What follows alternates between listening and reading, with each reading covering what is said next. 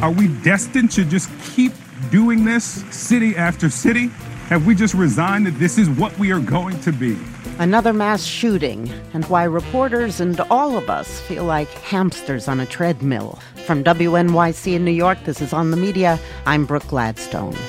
Also, with election season now underway, should journalists at long last change tactics? You know, you can always ask, well, who's the winners and the losers? Who's ahead? What's the strategy? That's a very portable lens on politics. And you can keep looking at the world through it right up to the point where democracy disintegrates. Plus, how one young author forever changed the way we told stories and then faded away. He was a comet who flashed across the sky and then he disappeared. It's all coming up after this. This episode is brought to you by Progressive. Most of you aren't just listening right now. You're driving, cleaning, and even exercising. But what if you could be saving money by switching to Progressive? Drivers who save by switching save nearly $750 on average, and auto customers qualify for an average of seven discounts. Multitask right now. Quote today at progressive.com. Progressive Casualty Insurance Company and Affiliates. National average 12 month savings of $744 by new customers surveyed who saved with Progressive between June 2022 and May 2023. Potential savings will vary. Discounts not available in all states and situations. Listener supported. WNYC Studios. From WNYC in New York, this is On the Media. I'm Brooke Gladstone. This past weekend, we once again witnessed murder and mayhem. You know the story as well as we do. I'm taking you now to Buffalo, New York, where police officials are discussing a mass shooting that happened in a supermarket. CBS News has confirmed at least 10 people are dead, more are injured. Witnesses say a man armed with a rifle entered that market and opened fire. Among the lives tragically lost, 86 year old Ruth Whitfield visiting her husband at a nursing home. 77 year old Pearl Young, described by her loved ones as a woman of faith and a pillar of the community. And top security guard Aaron Salter, a 30 year old veteran of the Buffalo Police Force who tried to stop the gunman, potentially saving even more lives. Then there was Heyward Patterson, a local driver and church deacon, killed while helping a shopper load groceries in his car. The stories are heartbreaking, enraging, and worst of all, deeply familiar. And so's the coverage, which is still prey to the same errors made the last time and the time before that, starting with the initial reports misidentification of people, usually of victims of perpetrators, very consistent. Craig Silverman, author of the Poynter Institute's Regret the Error blog. We'll often see mistaken numbers in terms of the number of victims, in terms of the number of perpetrators, and that kind of thing as well. At least seven people have been shot and killed in a mass shooting at a Tops grocery store. If the death toll is wrong or mounts, we'll hear it rise. Then we wait for the name, the perp, someone to blame.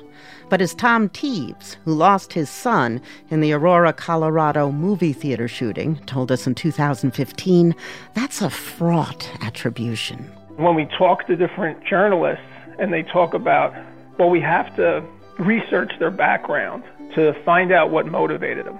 I much applaud that. You do need to research their background. What you don't need to do is use their names and their likenesses. Definitely, if they're at large, use their names and their likenesses to bring them to justice. But once they're apprehended, that's really no longer part of the story other than to create a call to action for another like minded killer to take his plans and his thoughts and make them deeds. Once we've nailed the who, what, when, where, and how, we're obliged to shift our focus to the why. But that path, too, is riddled with pitfalls. In 2019, Joan Donovan, research director of the Shorenstein Center on Media Politics and Public Policy, warned us against highlighting not just the shooter's name, but words as well. It's very important for journalists as well as researchers not to allow attackers as well as white nationalists and white supremacists to drive our attention to their issues and their claims. When we link to these things outside of our own articles, we invite our audiences to move away from our own explanations and framings and into the anonymous forums which heroize this attacker. Even calling their reasonings manifestos lends them a glamour they don't deserve. This is not really a manifesto, it's much more like a rant or a screed. The other thing that we have to understand is that this screed functions a lot more like a press kit we're also not going to get the conversation in the public that we need if we focus on this person's words and ideas. Still, the public has the right to know what delusions inflamed the killer, especially if they have broad currency. The trick is not to make them any broader. Law enforcement officials say this alleged shooter posted a 180 page manifesto online just days before the attack, and it draws on and references replacement theory at least 28 times. Now, at one time, this was considered quote unquote fringe. This is being amplified and pushed by some very influential people in America and specifically on the right. For example, Fox News host Tucker Carlson. Carlson declared himself shocked, shocked, shrugging off the replacement threat that he'd long flogged. And anyway, that's not why the killer did it, right? Tucker defaulted to another trope mental illness, very often applied to white male shooters, because, you know, their violent actions aren't a racial characteristic, just weird. Another fave Tuck trope it's all Joe Biden's fault. So, how did the adults around him let this happen? In a country with functioning leadership, we would be asking that question. The signs of mental illness were certainly there. The people in charge missed those signs, but they let a killer slip through. An 18 year old white male has been arrested and charged with first degree murder for a mass shooting at a supermarket in Buffalo, New York, in what authorities called an act of racially motivated violent extremism. But this mass murderer did not describe himself as racially motivated. He called himself a racist. He chose that Tops grocery store because it served mostly black people. Even calling him an extremist ignores the fact that in our history, this moment is not especially extreme. We have to understand how our society itself is shaped by the history of our founding as a white supremacist project, right?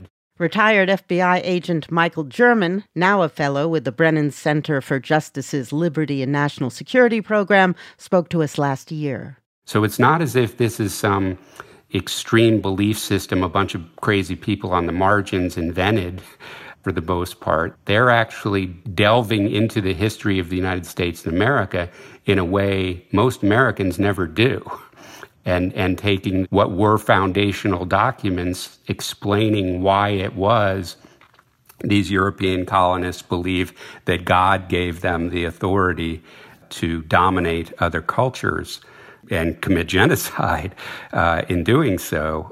White supremacists today has a, actually a better understanding of our history than than the history most of us learn in school. Listen, I, I was counting in the car talking with my producer, I've done 15 of these. At least the ones I could count. CNN's Victor Blackwell. And we keep having the conversation about Democrats will say guns, Republicans will say mental health, and nothing will change. And I'll probably do another one this year. Family after family, having nowhere to go with their grief. We'll get into a political conversation later, but is this the way we're supposed to live? Are we destined to just keep doing this city after city? Have we just resigned that this is what we are going to be?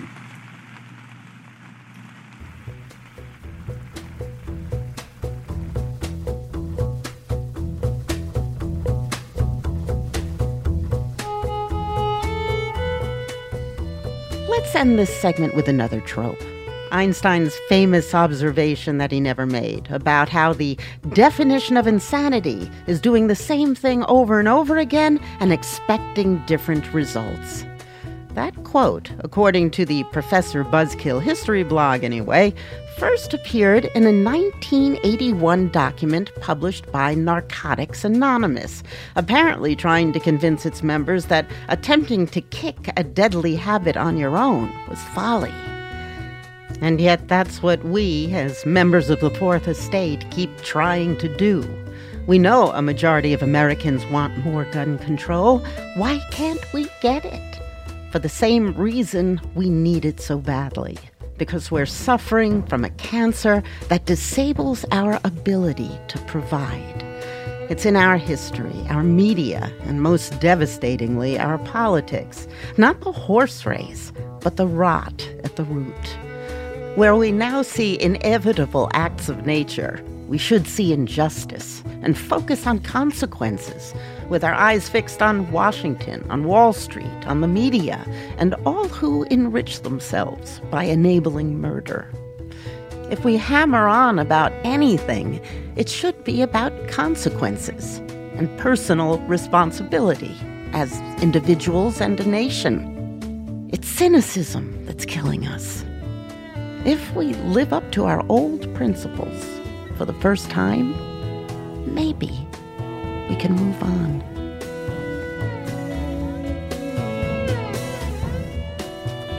Coming up, journalism in emergency mode.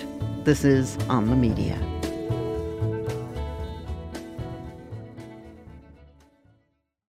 On Notes from America, we have conversations with people across the country about how we can truly become the nation that we claim to be. Each week, we talk about race, our politics, education, relationships, usually all of them, because everything's connected. And you, our listeners, are at the center of those conversations. I'm Kai Wright. Join me on Notes from America, wherever you get your podcasts.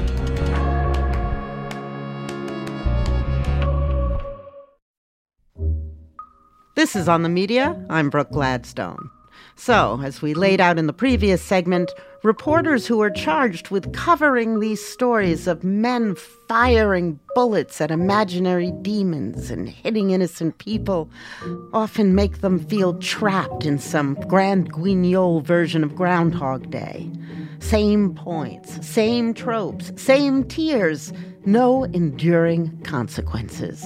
No serious measures taken to mitigate the chance it'll happen again. These cases are treated like acts of God or nature.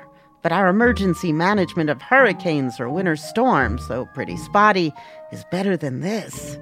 Thus, unspeakable incidents heap one upon the other natural, social, and political. This week, the results of the Republican primaries reminded us yet again that no amount of fact checking will untether the party from the grip of the big lie. The newly minted GOP nominee for governor in Pennsylvania disputes that language, of course. There are a lot of issues, and burying our head in the sand and calling it a big lie. Shame on any journalist, so called, that says that. The big lie was them with Russia, Russia, Russia for three, four years based off of zero evidence. We do have evidence. Nothing was done about it, so we're going to do something about it now. State Senator Doug Mastriano's resume includes chartering buses to a pre insurrection rally, leading a campaign to decertify Biden's victory, and a Trump endorsement. If he wins the governor's race in November, he'll choose the person who will certify the results of the 2024 election. I, I could decertify every machine in the state with a you know stroke stroke of a pen via my Secretary of State. I already have the Secretary of State picked out. It's a world world class person that that knows uh, voting integrity better than anyone else in the nation, I think. And I already have a team that's going to be built around that individual. In North Carolina, GOP Senate nominee Ted Budd also won Trump's support, and he too rode the wave of election denialism to victory. You voted to overturn the election in 2020. Um, do you still stand by that vote, sir? Oh, absolutely. We need to choose men and women who believe in the America First agenda that President Trump is still fighting for. Because we believe that it should be easy to vote and hard to cheat. We live in a two party system, and one of the two parties is anti democratic. That is a civic emergency. Media critic Jay Rosen. And the Republican Party, instead of disinvesting in Donald Trump, has invested more in his lies. Since Trump's presidency, Rosen has called for journalists to enter emergency mode, to sound the alarm on repeated attacks on democracy rather than reassuming what he calls the view from nowhere. And to their credit, many outlets, the Washington Post and the New Yorker among them, covered the primaries with this urgency. Take this lead in the New York Times, where reporter Reid J. Epstein said the primary results, quote, made clear that the November midterms may well affect the fate of free and fair elections in the country. In my conversation with Rosen last year, he explained that when the stakes are this high, journalists cannot treat politics like a game you can always find the game part of it. You know, you can always ask, well, who's the winners and the losers? Who's ahead? Uh, what's the strategy? That's a very portable lens on politics. And you can keep looking at the world through it right up to the point where democracy disintegrates. The route that I talked about last time I was on this show, in which the press becomes pro democracy, pro voting, pro truth. Those are much stronger identities than, on the one hand, on the other hand, journalism, or we're going to take you inside the power game. And there is some indication that it's happening here and there. You cited some examples on PressThink. One of my favorites is something that WITF, Public Broadcasting in Harrisburg, Pennsylvania, says it'll do. WITF has decided on a never forget policy.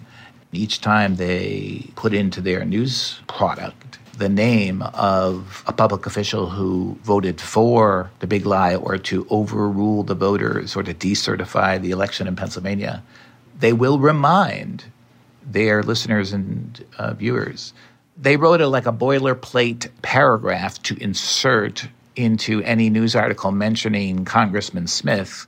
I found it here. Senator, insert name here, who signed a letter asking members of Congress to delay certifying Pennsylvania's electoral votes, despite no evidence that would call those results into question, today introduced a bill, blah, blah, blah, blah. They're doing it to create a kind of accountability.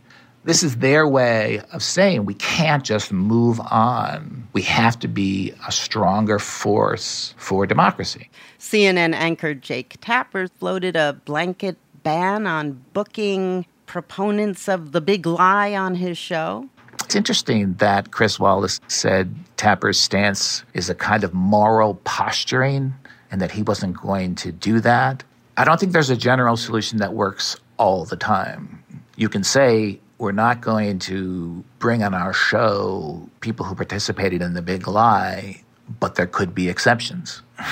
and you cited what is a very familiar conversation in media criticism circles you know, when someone says, don't put those liars on the air, you'll say, I hear you, but sometimes I have to tell people what's going on. And mm-hmm. then the mm-hmm. other person says, You're spreading their propaganda for them. It's already spread and having real world effects. Well, it wouldn't spread if you denied them a platform.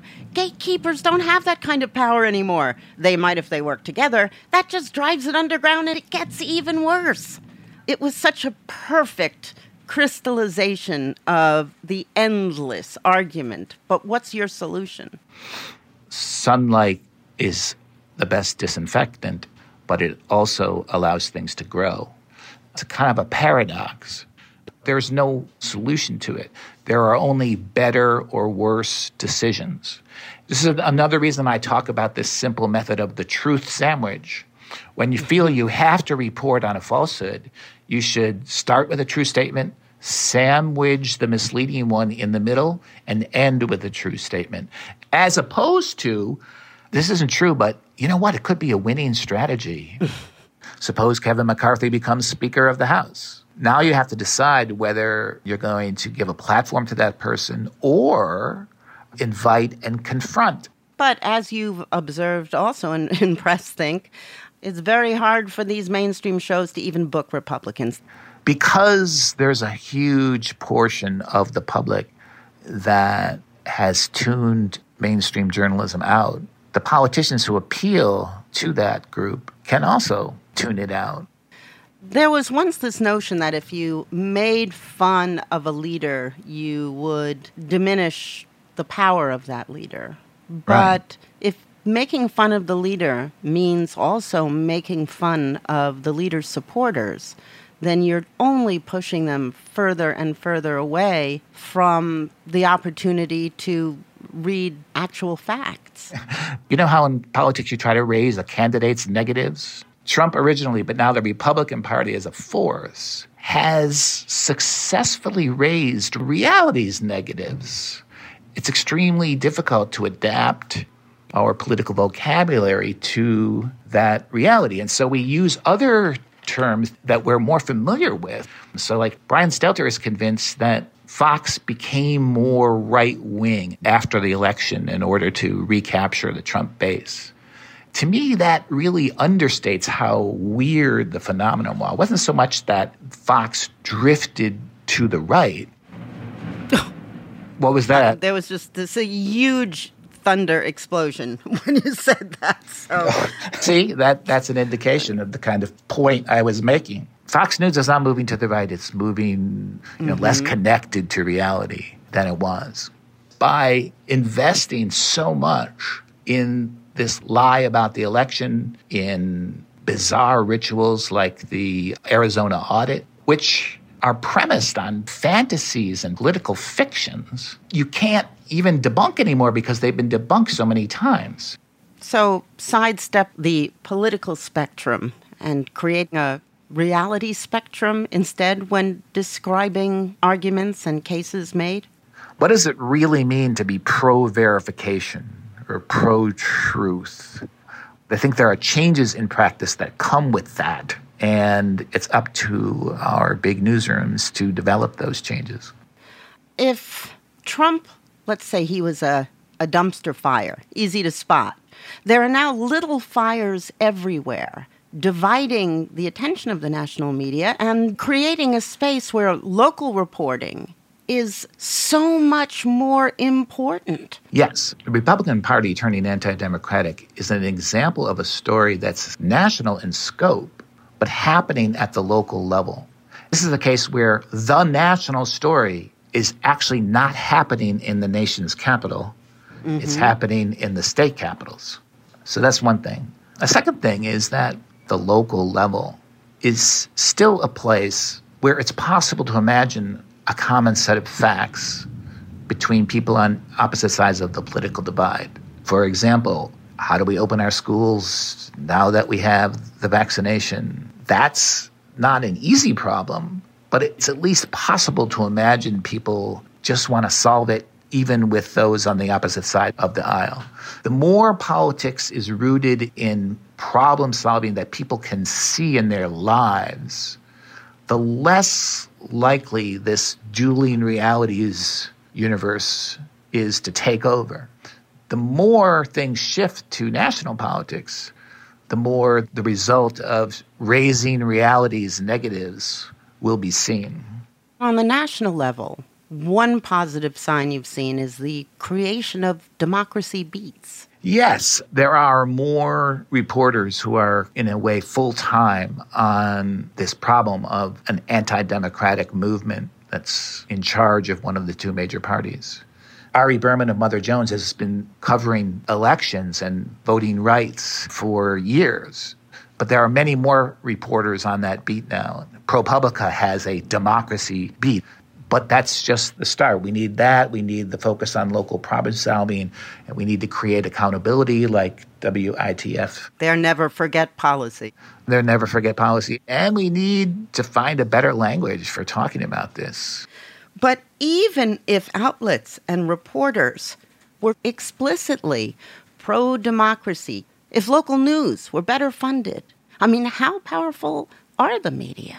Even if the political press did everything that critics like myself wanted them to do, a lot of it wouldn't make any difference because the Trump base isn't there at the end of the receiving channel. They're not listening. At one time, the gatekeepers addressed the majority of the public. And now the mainstream media is only one stream within a river system that flows in many directions independently of what journalists are doing. The press that we wish were better has lost power to social media, to going direct between a political figure and fans. You can have something completely debunked and it still has a political life. We don't have the power in journalism to alter the situation that we're in. Jay, thank you very much. My pleasure, Brooke. Jay Rosen teaches journalism at New York University and is founder of the media criticism site pressthink.org. Coming up, more than a hundred years ago, Stephen Crane captured the real America in the factual and the fictional. This is on the media.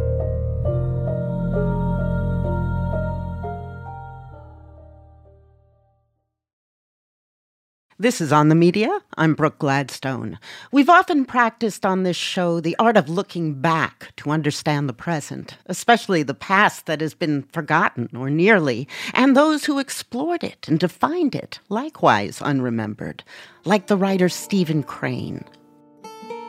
Born on the Day of the Dead and dead five months before his 29th birthday, Stephen Crane lived five months and five days into the 20th century undone by tuberculosis before he had a chance to drive an automobile, to watch a film projected on a large screen, or listen to a radio.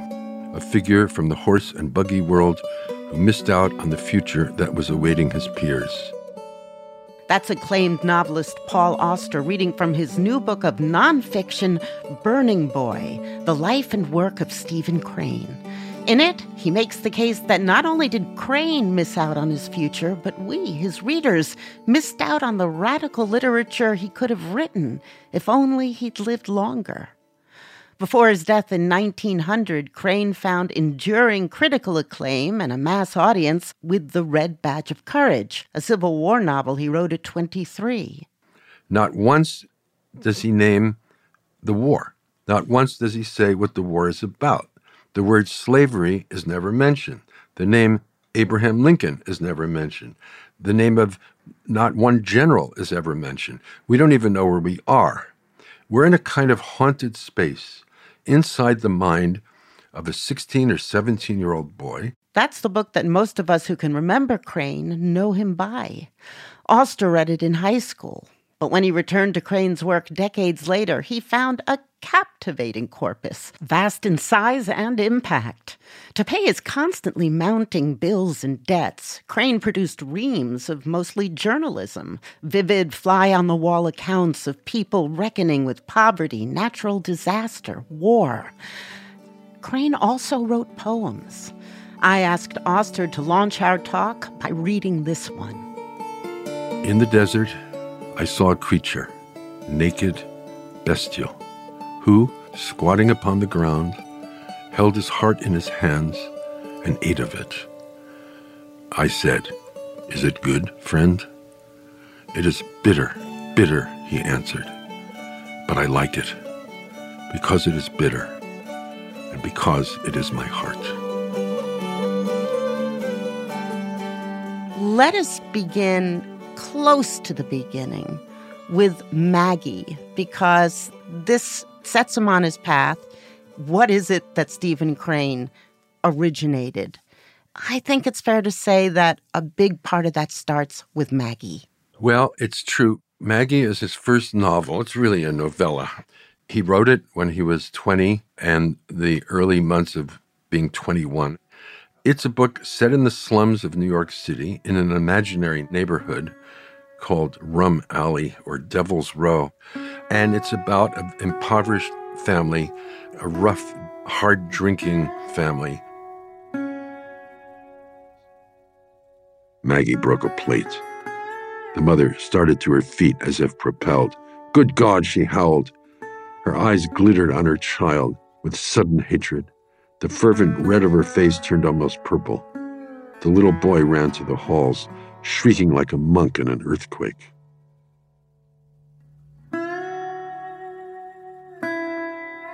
And the central character, Maggie, is through a series of misadventures with a loutish young man, is reduced to walking the streets as a prostitute and eventually dies. It's not so much the subject that is so astonishing about this book. It's the vividness of the writing, and it is also Crane's refusal to moralize, which was the standard approach of any writer of the day writing about the poor. It had to have uplift, it had to have hope, it had to offer solutions to making the world a better place. In any case, Crane's first writing experiences were as a journalist.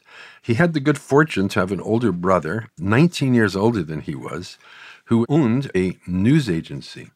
Crane, as a teenager, was working for his big brother, Townley, doing little tidbits for the summer season in Asbury Park, which was the most thriving seaside resort on the East Coast at the time. It was a great place for Crane to learn his trade. This journalistic neutrality carries over into the fiction he wrote, therefore, no judgments. This was so shocking that every publisher in New York rejected it. And he was reduced to having to publish the book himself by scraping together the money of his inheritance, which wasn't very much. Even the printer was so shocked they refused to put their name on it. Members of Crane's own devout Methodist family hid their copies in the attics of their houses and eventually burned them. You say that in his lack of judgment and his attention to detail, he actually prefigures people like Camus or Joyce, others. Hemingway was very influenced by Crane. Yes, Crane is the one who opens the door onto a new sensibility he was a rebel with regard to his own family, and he referred to himself as the black sheep. He rebelled against this hypocritical piety. The great thing that drives all of Crane's work was to be honest, not to tell lies, to actually explain and describe and tell stories about the real world. But he's not a realist in the strict sense of the word. He's not Zola with that tedious long winded, over detailed realism. No, no, no. And this is why I say he's the first modernist.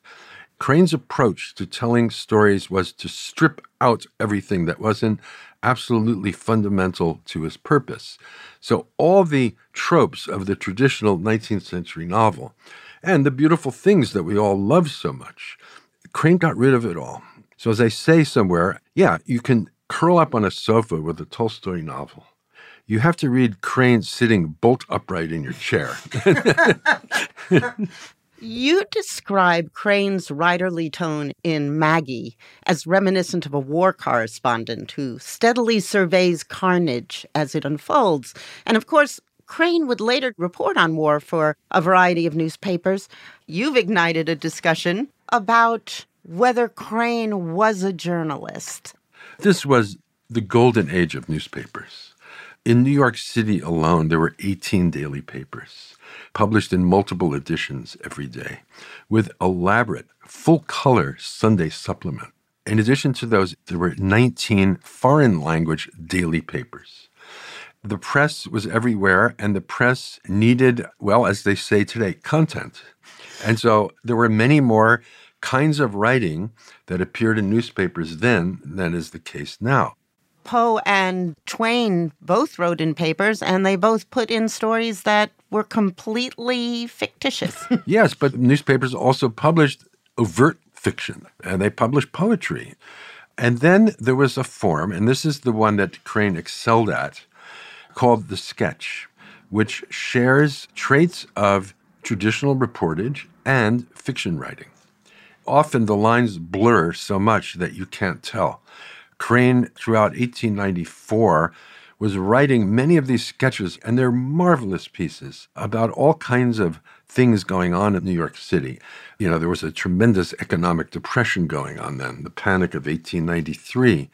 He wrote The Men in the Storm. It's a great piece of work about unemployed men waiting to get inside a shelter for the night. In The Men in the Storm, he came back the worse for wear after going and joining those people who were trying to get into the shelter.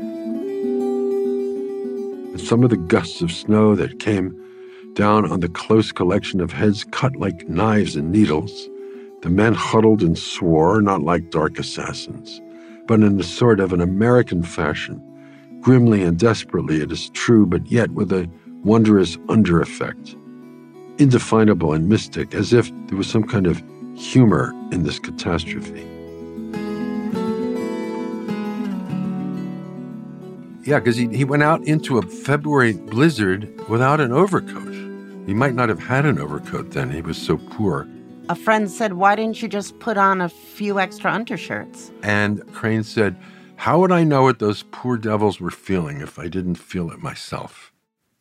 He observed that there were two kinds of mostly men waiting outside for the shelters the temporarily unemployed and the habitually unemployed. And their views of the world differed enormously. Yes, the unemployment rates in New York City were staggering. I think it was 30% were unemployed here. He talks about the recently unemployed men. He says that the men are not angry at the rich nor at the poor. They're just bewildered where they went wrong to have lost out in the game.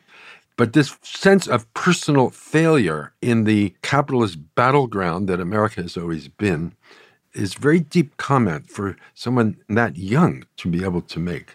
This is the same attitude that one felt during the next big depression, even bigger in the 1930s, and explains, it seems to me, why America has never had a socialist revolution. The workers' movements in America, and there were violent strikes all through Crane's lifetime, they didn't so much want to overturn society, they just wanted a, a, fair shake at doing well in the established society that had been set up.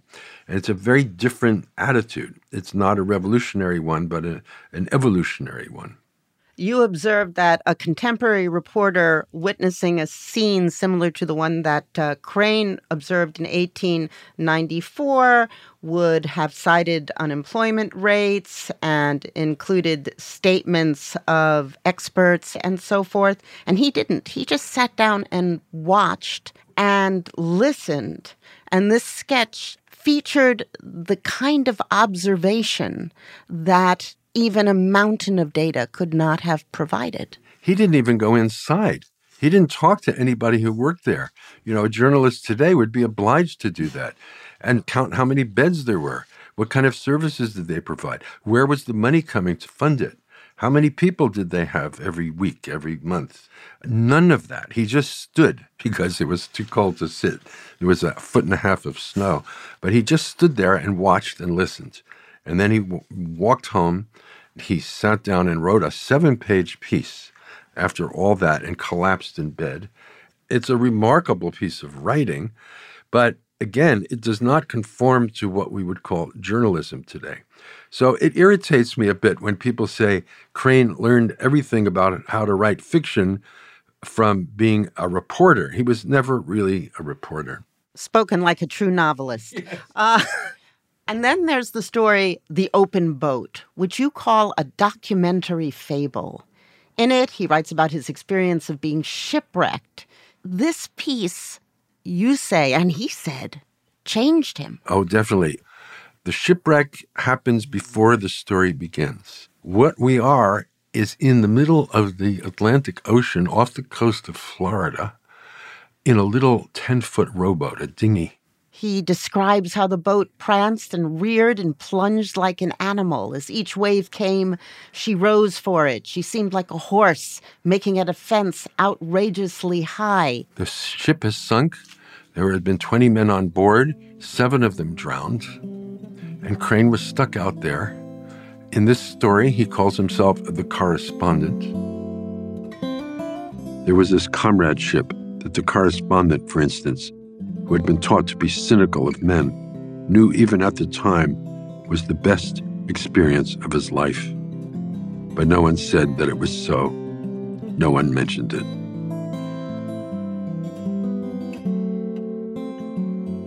The somewhat hard boiled, suspicious, sometimes cynical Crane had a transformative experience there. You know, just to sum up his approach to the world, is that the gods have vanished. We live in an absurd, meaningless cosmos. It's not as if nature is cruel, nature is just simply indifferent. This could lead to a nihilistic position about things. If nothing matters, then why be good? and what his work tells us is that he says no. What human beings do with and among one another counts for everything. Even if we mean nothing in the cosmos, we are the measure of all things for ourselves. We can create extraordinary moments of cooperation and solidarity that give life meaning, or we can divide, go at each other, and make life hell. I think this is the push pull conflicts that he's dealing with, particularly in the last years of his writing life. And it's this position is very close to Camus. You know, it, it is existentialism, you know, before the fact. The story, The Open Boat, reminded you of one of Crane's poems. A man said to the universe, Sir, I exist. However, replied the universe, the fact has not created in me a sense of obligation. That's Crane's wit at work, too. He could be so deadpan ironic when he chose to be. It was uh, such a struggle, and not just with his health, but with his finances and the stress of it you convey incredibly well, Paul. Let's talk about the society of his final days. Our listeners, some of them may not know Crane's name, but they're far likelier to have heard of his close friends, Joseph Conrad, Henry James. He was friends with H.G. Wells and Ford Madox Ford, not to mention, obviously, his erstwhile fans and frenemies like Teddy Roosevelt and William Randolph Hearst. Why do you reckon Crane has been mostly forgotten while the other writers from his day are more read and remembered? The answer to that question is simply that he lived such a short life.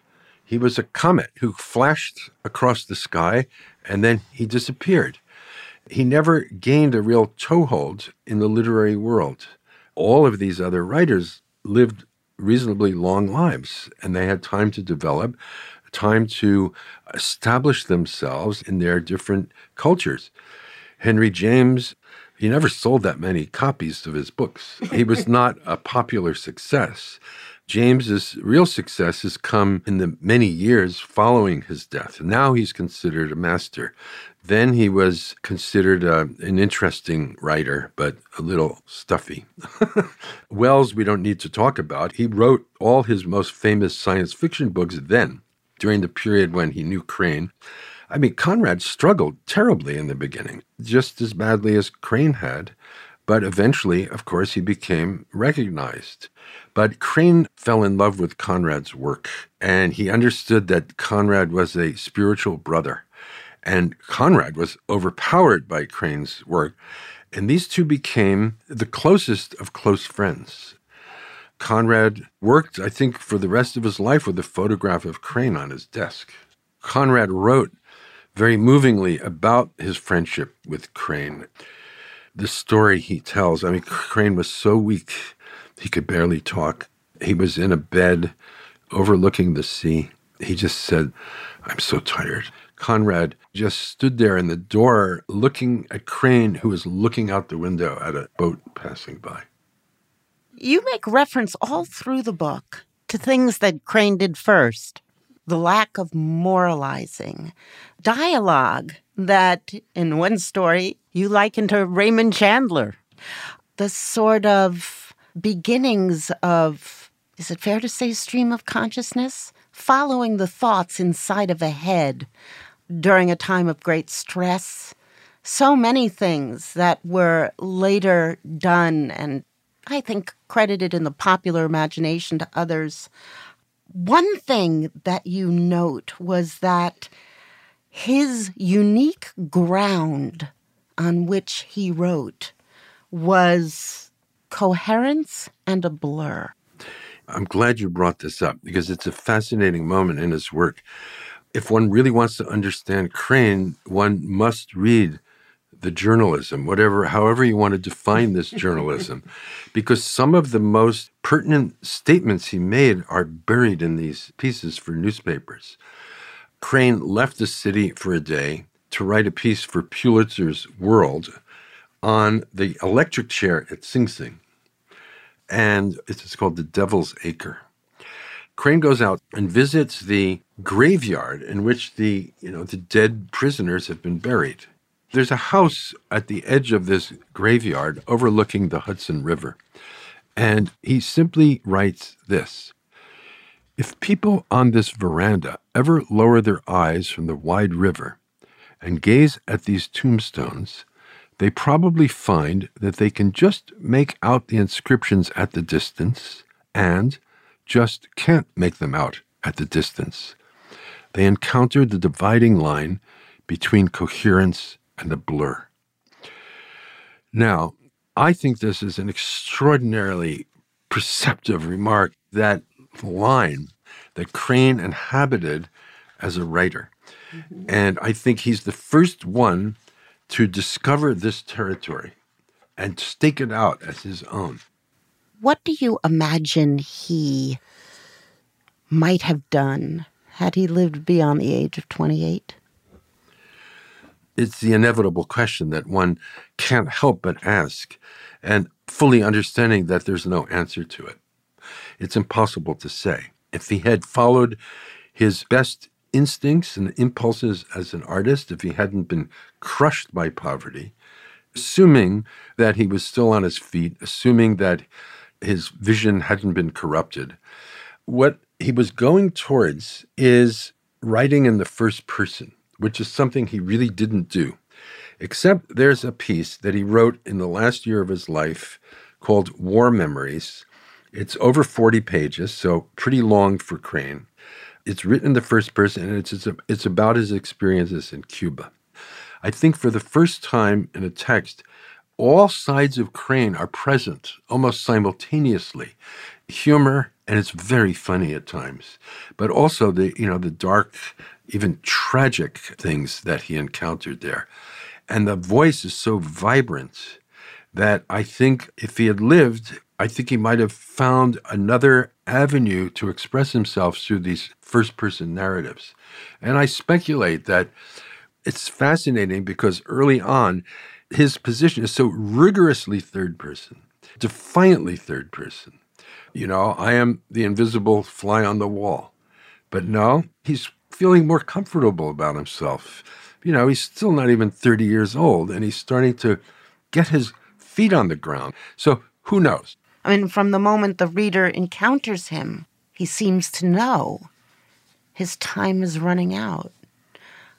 I wonder if that affected the nature of his work. I think it did.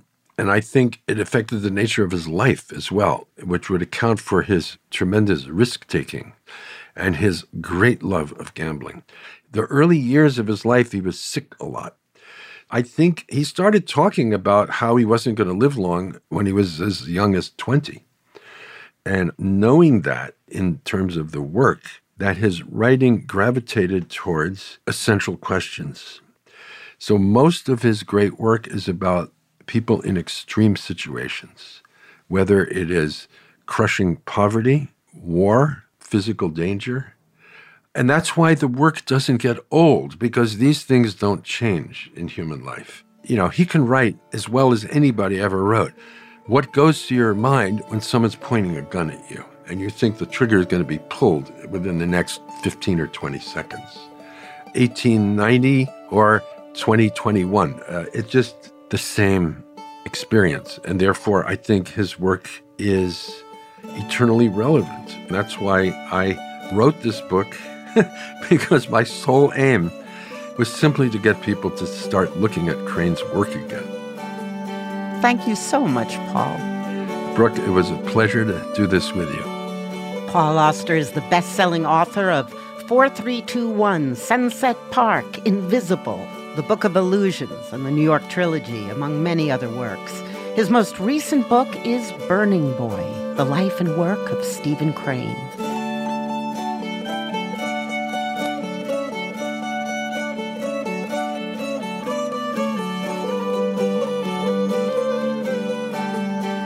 We first aired this interview in November.